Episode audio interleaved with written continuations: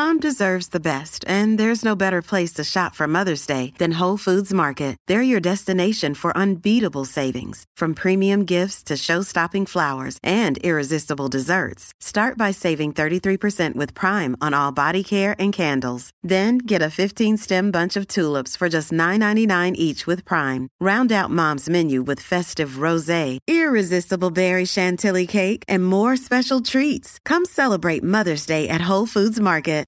Using pre planned lines on dating apps to start conversation does not work generally for women because we have a sixth sense. We have like a sniff test. We can tell that those lines are maybe lines that you got from a YouTube pickup artist dude, or you even maybe came up with it on your own, but now you've used it for every single girl over and over and over. It's like that saying, Give a man a fish and he'll eat for a day, or teach a man how to fish and he'll eat for a lifetime. Give a man a pre written line and he'll date for a day. Teach him how to banter and he'll date for a lifetime. Or maybe not a lifetime because you'll find the one right away and then you'll stop dating and you'll just be married. But you know what I mean. I am Kristen from KristenandChill.com and I am the banter queen. I teach guys how to charm more than just the socks off of women. And if you're struggling in conversation, if you're getting ghosted, if you're never hearing back, if you're never ever getting the results that you deserve, hit me up at kristenandchill.com. Want to know the hidden meaning behind what women say and do? Then check out the Chictionary. It's the Wing Girl Methods manual that gives you a full rundown of all the things women say that confuse men written in dictionary format. Go get a copy of the Chictionary by going to winggirlmethod.com slash chick. That's winggirlmethod.com slash chick. Coming up on this week's episode of the Ask Women podcast, we are talking about the sexiest topic of all. The topic all women love consent. We are going to teach you how to get consent from women in a very sexy, attractive way so it doesn't feel stiff and robotic. You're going to love this episode. We also talk about sexually transmitted diseases and how to communicate that information to your partners. A really, really great episode. So keep listening.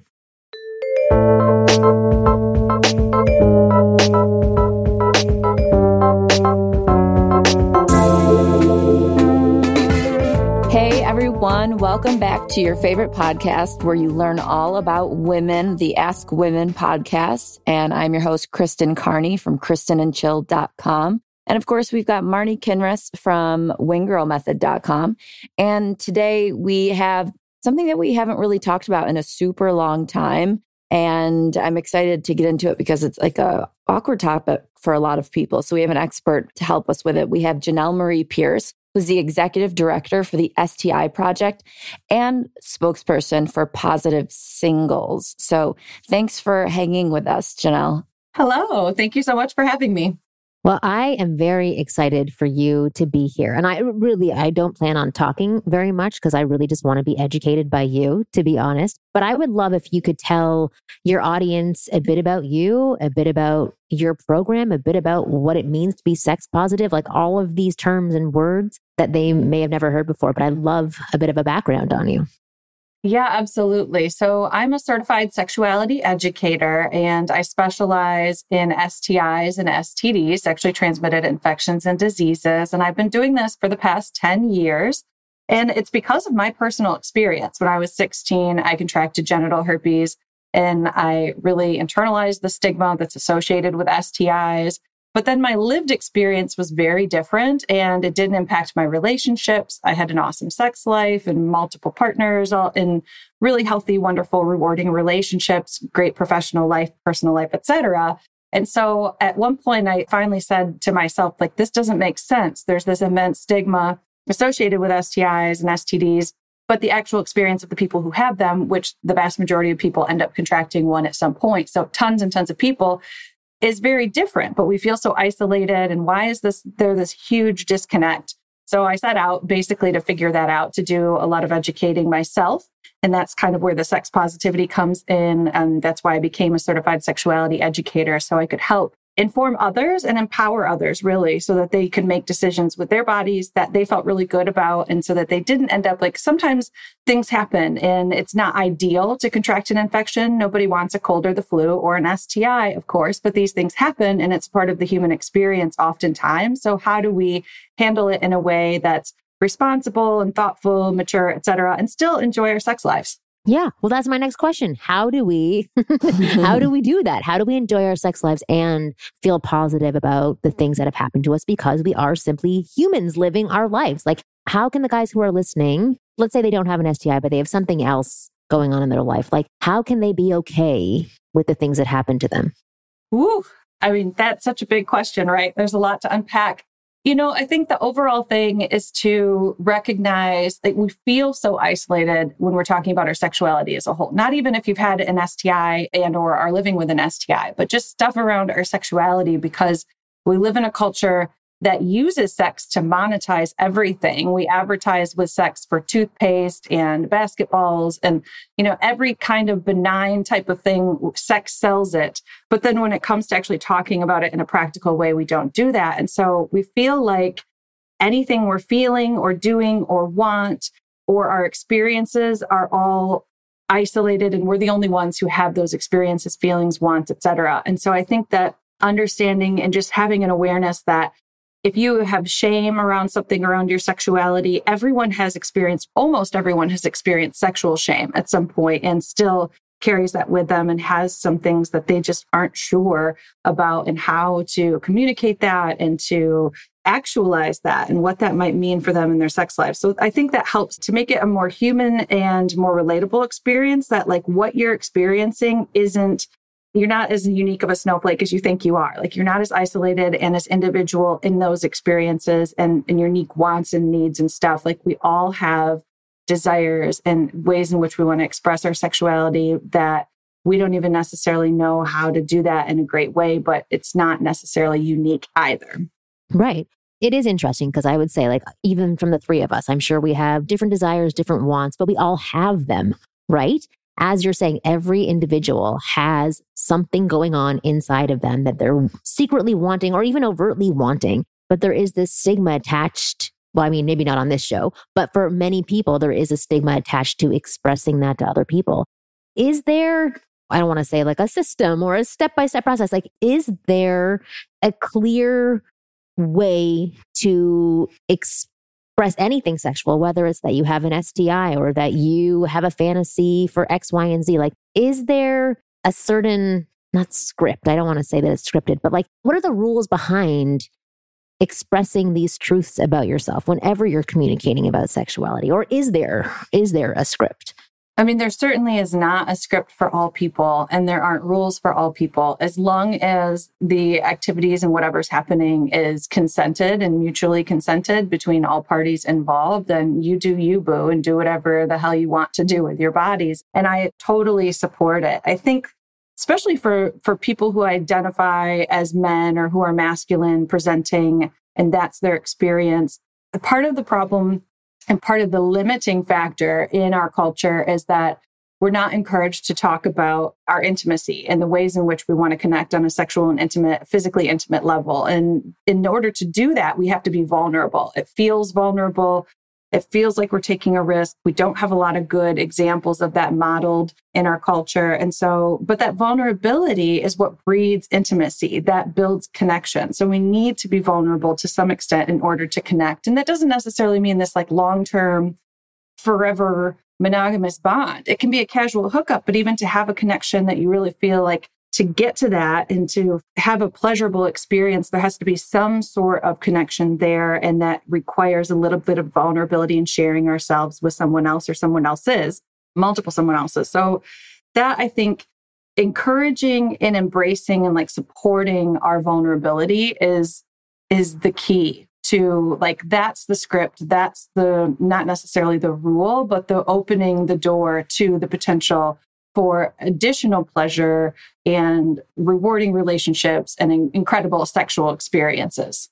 I would love, if it's possible, to have some sort of example of how this can be expressed to women. So, for a lot of the guys who are listening, I'm guessing, I'm going to put words into their mouths, but right away, if they were to hear that statement, they'd probably say, Oh, if I say this, I'm going to be needy. If I say this, I'm going to be seen as a beta or somebody weak. But I can see that actually would be the opposite. And a woman would actually really mm-hmm. value that kind of vulnerability. But I think that it does scare a lot of men away. So, is there an example that we can give to men about how to express themselves sexually like like let's say it is just for a casual encounter how can a man still spark that attraction, be sexy, and be vulnerable with women all at the same time. Like, what could they say to a woman that they want to be intimate with?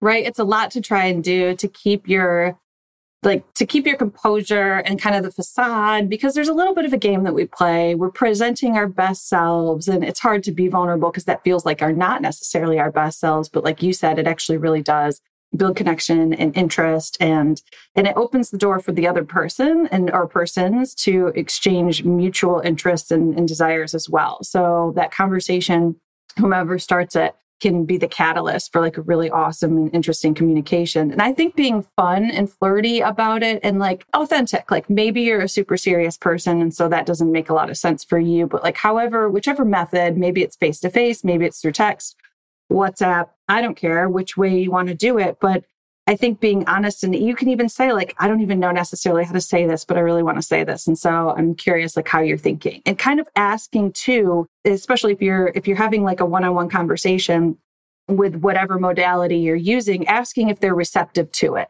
So I think that's important is like rather than sending like, of course, the proverbial, this is awful dick pic or something, like obviously that's not the way to start in a really right. sexy exchange. You in? Right. Yeah, right. but you can still have a sexual communication, talk about your interests, like where you're hoping, expectations, this to go, etc. But I think opening the door of like first you say like, hey, I'm kind of have some like come some questions I want to ask you or a couple of things on my mind. And are you open to this? Are you receptive of this? You can gauge by that person's response are they closed off? Are they interested? Are they flirting back? And then you pace it that way and do the, your best to read the room. And I think just being authentic with your communication and admitting if it's a little awkward, like you don't even know the right words to use, but man, you're super into this and really would like to see where this goes. And just whatever language feels normal for you in casual conversation, like use your own colloquialisms, etc. But you can do it in a flirty and fun way. And it doesn't have to be this like, okay, we need to sit down and talk about our boundaries and what's going to happen next and what's safe for sex practices. I mean, it doesn't have to be serious necessarily. You can, if that's your style, like that's totally how you roll, then go with it. But you can also be fun and flirty about it too. And it can be just as effective. So I think the burning question, no pun intended, that a lot of guys are waiting to hear the answer to is how do you tell someone you have an STI? How do you present it? It's like, do you bring it up at dinner? Do you tell them before you even go on a date together? You know, it's this really strange place to be when, you know, you meet someone on a dating app and you're really into them and you're out and you're like, I have to go to the bathroom. You know, how do they slip it in there so that they can later slip it in there? Yeah. right, exactly. Pun intended. So there's two schools of thought around that type of disclosure. And one school of thought is like put it on your dating app, say it right away, up front, get it over with, because then you're not as emotionally invested.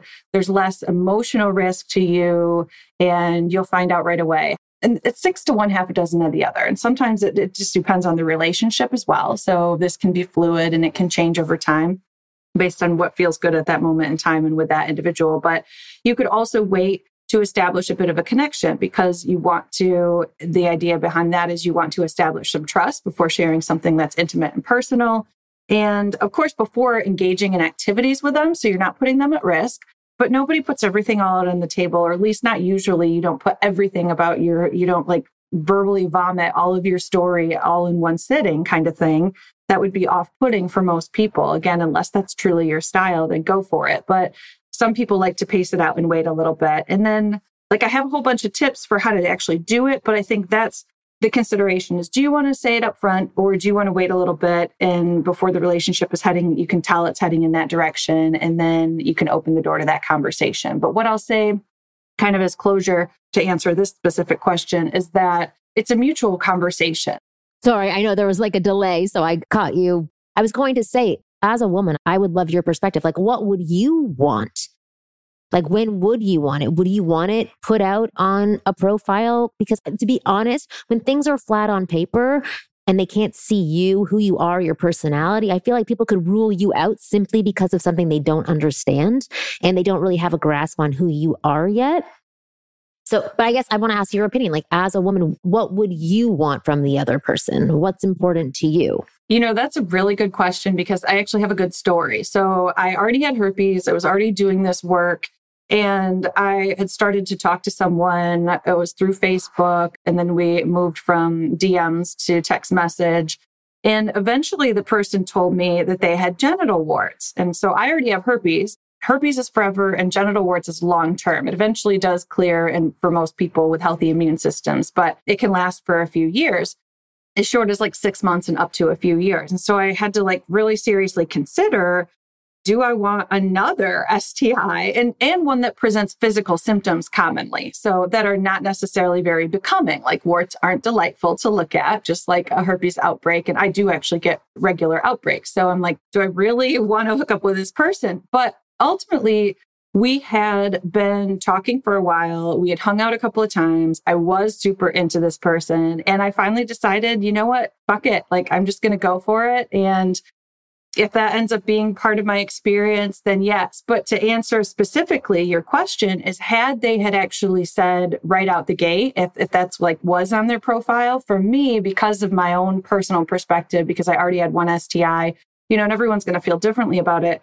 I probably would have passed because I wouldn't have been connected. It wouldn't have been a loss to me and I wouldn't have been interested anyway. And there would have been other fish in the sea and so, et cetera. So for me, actually, it was good that they had waited a little bit to where I was kind of interested enough to say, you know what, I do. I want to, I still want to get with this person like very bad. And so I'm going to do it. And maybe I'll regret it later, but oh well, here we go. And, and it was some of the best sex I've ever had in my entire life. So it was truly worth it. And then I didn't end up ever contracting genital warts. So I may have had HPV, but they didn't present as warts. And so that was a while ago and whatever. Everybody has HPV, right? Doesn't like 90% of the population have HPV anyway? So good risk on your part.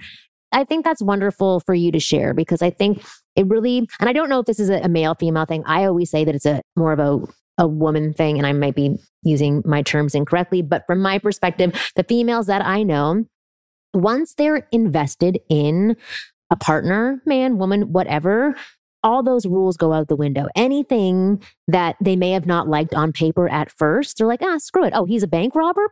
I really like him and he's got a great sense of humor.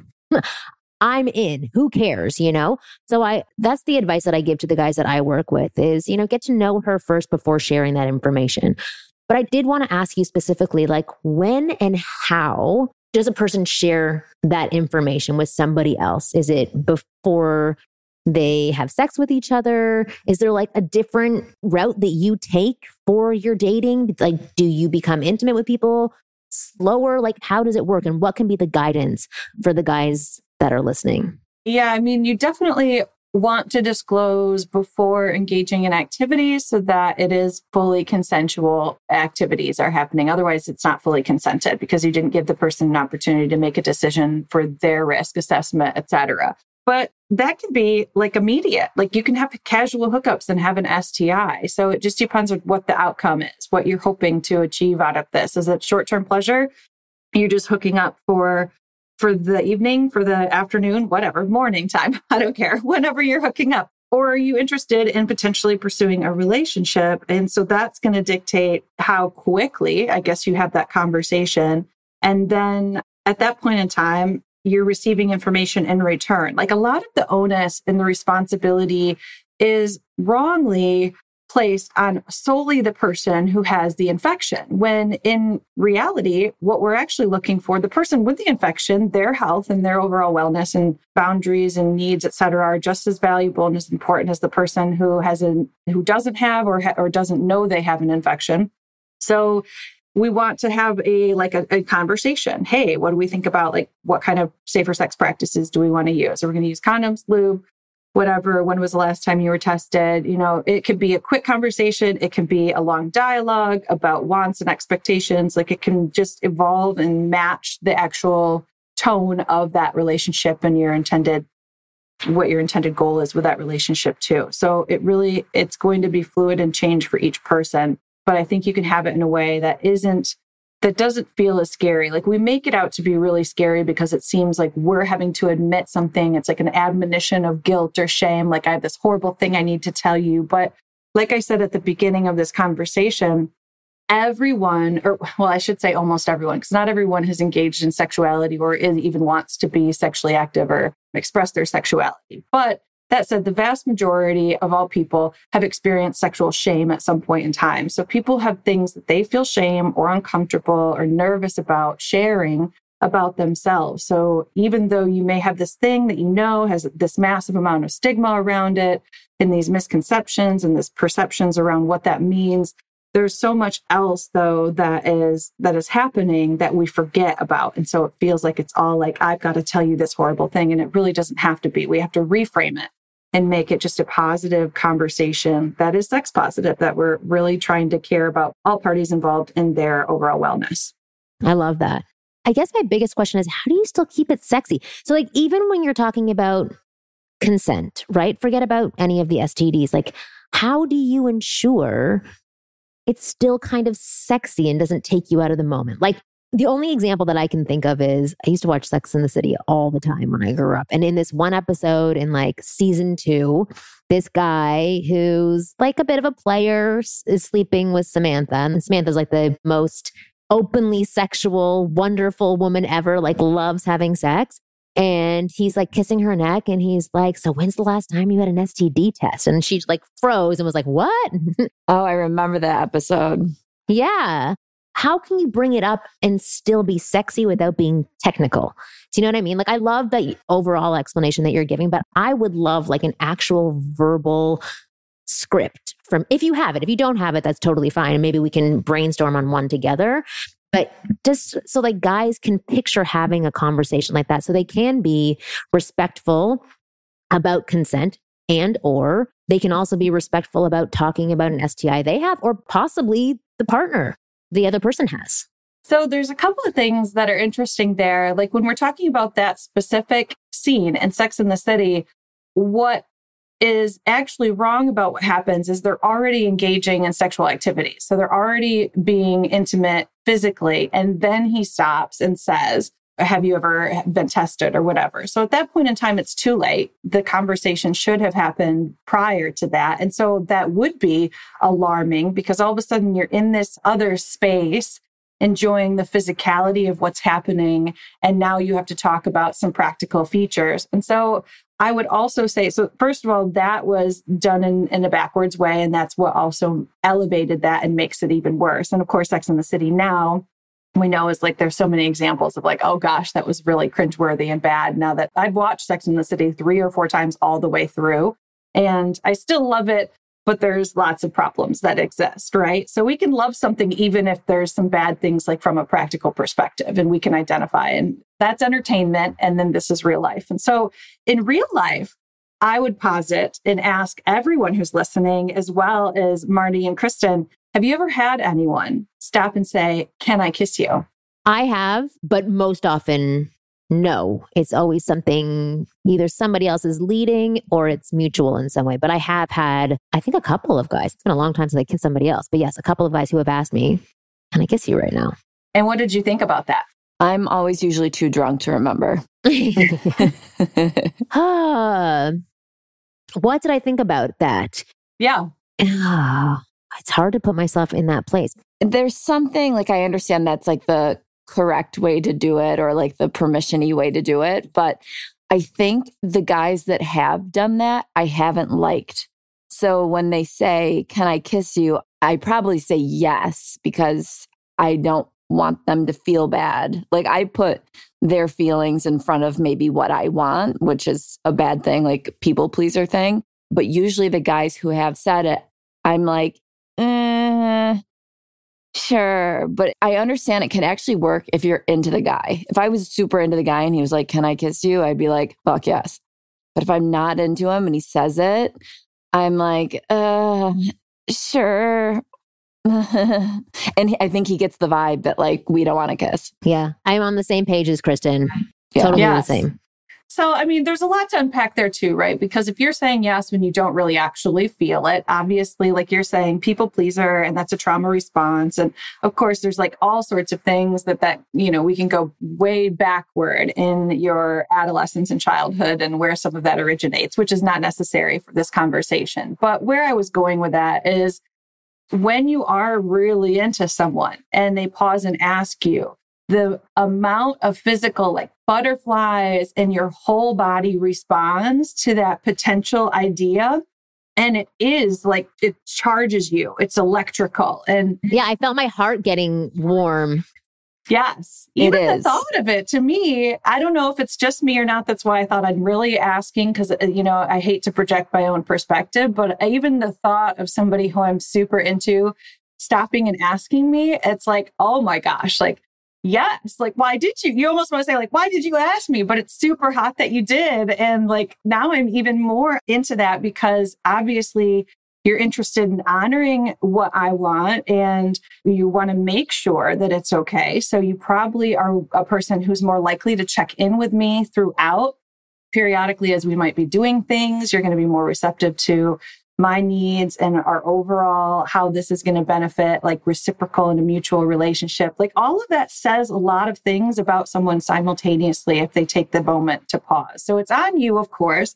You know and you said that kristen. So you know like if you're saying yes when you don't really want to and somebody asked you but it'd almost be worse if they just came at you and you were into them and they didn't ask. And then now you're stuck in this like physical, potentially exchanging germs and things. And then there's that like ick factor of like, oh my gosh, I just did not want that to happen. And, you know, which I think is worse than having to answer honestly and being put on the spot. But it's like when those amazing, amazing opportunities come, like you want to be able to receive that. And so I think for the listeners, asking and pausing gives an opportunity for that electrical charge to like build. And that is the fun part of new relationships in particular, but all of it. Like, I think it's sexy. yes, yes. Yeah. It can build so much tension too, especially if you don't even kiss right away. That can build up so much wonderful tension. Like even just the feeling of thinking about my husband even saying that to me, it makes my heart warm and like butterflies in my stomach. But I agree with Kristen. If I'm not into somebody and they say that, I'm like, no, but okay, probably okay, just for a second. That's my response to it. We both probably had the same trauma from our childhood, but I know, I know. Yeah. I think it was us together, actually. It was you and I at the same time. It was, yes, exactly. It's because Kristen kept trying to make out with me and I finally gave in. Marni was trying to kiss me. There's a little bit of an in between experience that I had once that was maybe a little bit immature-ish, but it was fun immature-ish. And it was a way to kind of get permission. And I don't know if he was doing it intentionally or not, but it was a way to get permission without that pause moment. And again, that pause moment can be super duper hot. But we were having a great time together. It was like we had spent the entire day, like we were walking through the city. I mean, just like for hours and hours and hours. And so we went to play a video game at his apartment. Then we were going to go back out and go get drinks or dinner or something. And so we stopped at his apartment and we were kind of leaning our shoulders together on his couch. And so like my legs were away from his, like going the opposite direction. So our just our shoulders were touching, his legs were going the opposite direction. And we were leaning into each other and we were really like having fun playing this game on his phone. And he said something like, well, we're going to make out later, right? Or something or like, or like, you want to make out later tonight, right? Like, it was kind of like this. We're not going to do it right now, but like, we're definitely not like feeling this, right? And I was like, yes, we are feeling this. And so we left his apartment and we were going to go, you know, grab the drinks or dinner. And so we got into the elevator and he just like, came at me and kind of like pushed me up against the corner of the elevator and just kissed me. And it was so amazing. It was like one of the best kisses I've had. And like I knew it was coming. So permission was already there. Yeah. And that's wonderful because you had built. yeah, we had built up this anticipation. And so he knew it was okay to go for it. I just didn't know when he was going to go for it. And it caught me so off guard. And we're in this like really nice, kind of fancy elevator. And I just felt like I was literally in Sex in the City and I was Charlotte or something like, woo, you know. No, but that's the interesting thing about all of this. It's like, it doesn't have to be as stiff as what you imagine it to be. I think because there's so many, there are so many scripts out there for people. They just picture it being said like a robot and they're like, oh, this is just so unsexy. Let's just skip over this part. But I think what you've really shown in the past 30 minutes is that can be kind of sexy. You can find fun ways that are true to who you are to still get that consent. I want to take a quick break and then come back and really talk about the female perspective on consent if most of the people listening are straight men who are wanting to get consent from women. So we will be back in a second with Jenelle Marie Pierce. So, football might be over for the season, but basketball is in full steam for both pro and college hoops. From the latest odds, totals, player performance props, to where the next fired coach is going to land, BetOnline is the number one spot for all your sports betting needs. Head over to the website or use your mobile device to sign up today and receive your 50% welcome bonus on your first deposit. Just use promo code CLNS50 to get started. And it's not just basketball. BetOnline is your source for hockey, boxing, and UFC odds right to the Olympic coverage. It's the best in the business. From sports right down to your favorite casino games, BetOnline is your number one online wagering destination. BetOnline, the fastest and easiest way to wager on all your favorite sports and play your favorite games. BetOnline, where the game starts. If you listen to the Ask Women podcast, then you are already miles and miles and miles ahead of other men when it comes to attracting and getting the girls you want. But I must confess, there's one missing piece in the puzzle, and that's flirting or the ability to ignite sexual chemistry with any girl you meet in a matter of minutes. Most guys suck at flirting. They can't flirt their way out of a paper bag. But as your personal wing girl, I can't let you be one of those guys. That's why I want to show you the most effective step by step formulaic approach to flirting with any girl you like. This formulaic approach has been tested on thousands of girls and has been proven to work like magic. Yes, magic. You just apply the formula and see results instantly, and it's that powerful. To find out everything about this flirting formula, all you have to do is go to winggirlmethod.com slash flirty. I've made a special video for you where I reveal what this formula is all about. Go to winggirlmethod slash flirty and you'll find out all about it. All right, we are back and we are going to dive into the female perspective on consent. And I would love to give the guys a little background on why consent is such an important thing. And I think actually from the first half of the show, the two examples of Kristen and I both saying we've had so many times where we've just done it to, you know, make it easier to make somebody comfortable is a prime example of how a lot of females had been programmed in the past. You know, you're the expert, so I'd love to hear your take on it. Well, and sometimes that's the safest route too, especially from a female perspective, is that's is just acquiescing and going with it so that you don't end up putting yourself in harm's way and in a more dangerous situation because you can't always say no safely. And not everyone recognizes that or understands that. It just may, might seem like you're the floozy or whatever this perception is. And it's like, no, actually, I was just doing that to get rid of this person. And that was the quickest way to do it. And that's unfortunate. It's just a product of our culture. And even if like there's been times when you've said yes and you're and you're a little less thrilled about it. And you realize in hindsight like i only did it because of a b and c. We all learn through these experiences. So we're not doing everything and walking through life perfectly. Like it all helps teach us something about how we want to operate the next time. And so it's all beneficial information even the kind of crappy experiences.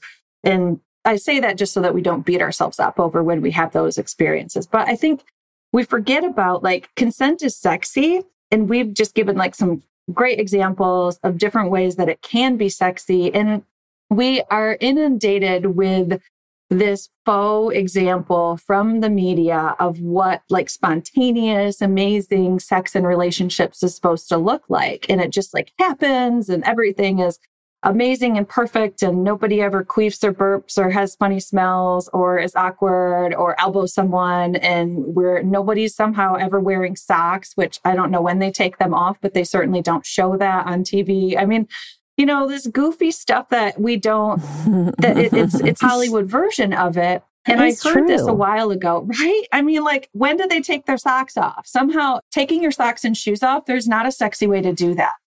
Like. But then also sometimes they have sex with their clothes fully on. It's so weird. Like sometimes like they're just fully clothed and they're like, "Oh, that was so good." I'm like, "Where's your naked parts? Like how are you having sex?" So that is interesting that you said that, yeah, about the socks too. But the socks, the my technique is like one fell swoop with the jeans. Like make it like they almost yeah, get just, knotted up with the jeans at the same time. It's like a stocking action. Like I pretend they're part of the pant. That's smart. That's good. That is good. I always worry about like toe fuzzies. If I take my socks off and I'm wearing like black socks or something, and I happen to like, then we look down later and I've got these like toe fuzzies because I haven't been able to like take them off in the way I want to. I don't know. You know, goofy stuff that it's like, this is obviously not depicted. Of course, the woman always orgasms through just penetration alone in a series of like 10, 15 minutes, which is not reality and is very unusual. And so none of what we see is real, true, real life interactions, the majority of it. I heard this awesome example. Somebody said, the only reason why we think it's amazing when some guy in a movie, it's Matthew McConaughey always, and he's like pounding on this chick's door. He won't go away. He's throwing things up at her window. He's at her work. The only reason we think that's cool is because Matthew McConaughey is hot and we would all love Matthew McConaughey at our door. But replace that with the hobo down the street who hasn't shaved in a week, has a drug problem. I mean, I don't know, you know, whatever, some nasty person and all of a sudden, that's not cool at all if they won't leave or you alone. Or even just some guy. Any guy. Exactly. They don't even have to be the worst like person you can imagine. Yeah, even to some guy that you're not 100% interested in. Then you're like, "Oh, how do I get this person away? They keep pursuing me and I'm, you know, kind of giving signals to say stop doing it." But but you're absolutely right. There's like horrible messages that are being sent through media and other places that say these things are romantic when most often they're not as welcomed when you're not into somebody.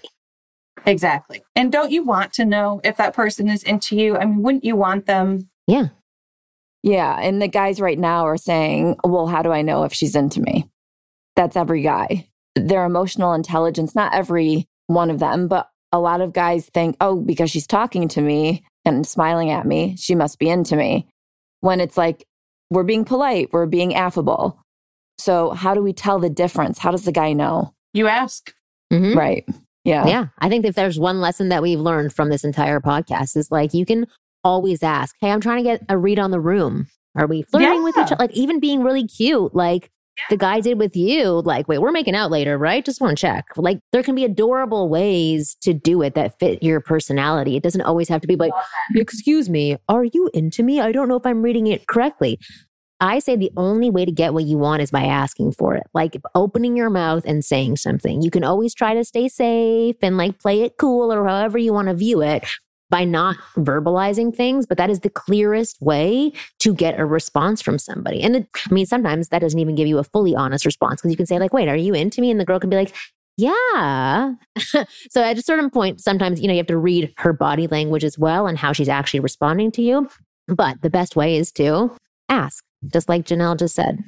Well, absolutely. And this goes in both directions in that we want to keep checking in on purpose because people can change their mind. And if they do change their mind, a mature and emotionally responsive or emotionally mature response is okay, cool. Like that sucks and I'm bummed, but you accept it and move on as opposed to like stalking, as opposed to showing up their door. I mean, that's only hot in the movies and with people who you are massively into. And then you would know and like to be able to make sure, like, are you into me? And is that how you're feeling? Like, whatever. And like you said, you can say it in fun and flirty ways and check in to see what's happening. And that in and of itself is like that is a turn on. People are who, if they're into you, they'll appreciate that because that says a lot about your emotional intelligence, your responsibility level, like where you want to see the relationship head. Even in casual situations, it also means you're responsible, you're thoughtful, you care about the other person's pleasure. So it doesn't have to be like only for committed long term kind of things. You can also do this in a cool way and make sure that you're ongoing getting consent in even casual situations. Yeah. I've mentioned this a long time ago on our podcast. Actually, I've, I probably mentioned it several times, but I haven't said it in a while. The best way that somebody's ever asked me for consent was the first night that I ever had a one night stand. This is like back when I was 19 years old. And I was making out with this guy named Ian Redmile from the UK. And we were making out, and he looked at me and he said, If you don't like anything I'm doing, just slap my hand and we'll stop. And he literally grabbed my hand, made me slap his hand. And I was like, Okay, I love that you just said that to me. And I did not have to slap his hand. I was happy with everything that he was doing to me because I knew that I had a choice, right? Not, not that I didn't know that before, but it gave me that authority, that power, which I, you know, I was 19. I don't think I ever had that over my own body before, or at least not that it was verbalized that you have control over what happens. You don't have to make up a lie about, you know, why we have to stop doing things. And I really appreciated that. And then it also told me something about him he's not desperate to have sex with me, right? He can have other options or he's okay not doing anything. He is a validated man on his own. He doesn't need this from me. And I knew that or at least I assumed from what he said that there wouldn't be negative repercussions from me deciding either way what it was that I wanted. And I, I loved that. And I think it's a very sexy way to ask for consent. Yeah, 100%. I absolutely agree. That's another great way. I mean, like you said, you can do it in a way that's true to your personality, you know, and you, and that's why I've always reticent to like, here's a script, here's an example, because my language, especially as an educator, I talk about sexuality all the time, is going to be more verbose. It's going to be a lot drier, more clinical, like whatever. Like I do speak like this in normal life, even to like my kids and nieces and nephews and stuff, but that's me and people are aware of that and they're already used to the way in which I communicate, but that's not going to fit for all people. So you got to find like what style feels good. And I think that's that's empowering too. Like if you know you're having a conversation that really is supportive of all parties involved, it feels good to know like you're doing the right thing and also like you're going to receive a lot of yeses as a result of that because people are into being able to have a choice and to feel like they're pleasure, their bodies, their needs, et cetera, matter to them, to other people, as well as to you individually, specifically. Yeah, I completely agree with you. All right, I want to wrap up our show notes. I know that you have to go, but thank you so much for coming on and teaching us about consent and talking to us about how to communicate around the topic of STIs. I think this is really good information for the guys who are listening and something that we haven't talked about in a very long time. Jenelle, can you please tell people how they can find out more information from you and from your program? Yeah, absolutely. Uh, you can find me online on all the places, social media, wherever you consume media at the STI project. I just recently launched a managing herpes toolkit. So if you have herpes and you're looking for a practical way to manage and have like a solution that feels right for your body, your life, etc., that's online and available at the STI project. And yeah, come and find me, ask questions, reach out. I'm always here to support anyone in your experience and so that you can make decisions that are the best for your body and your partners.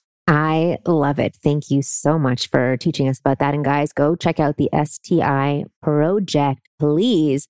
Thank you so much for listening to our podcast. New episodes of the Ask Women podcast come out every Thursday at 5 p.m. Pacific. Please go and subscribe to our show so you don't have to waste time downloading individual episodes. It's a waste of time that you could be spending on interacting, meeting, approaching, dating women. You guys are awesome. We'll see you next week.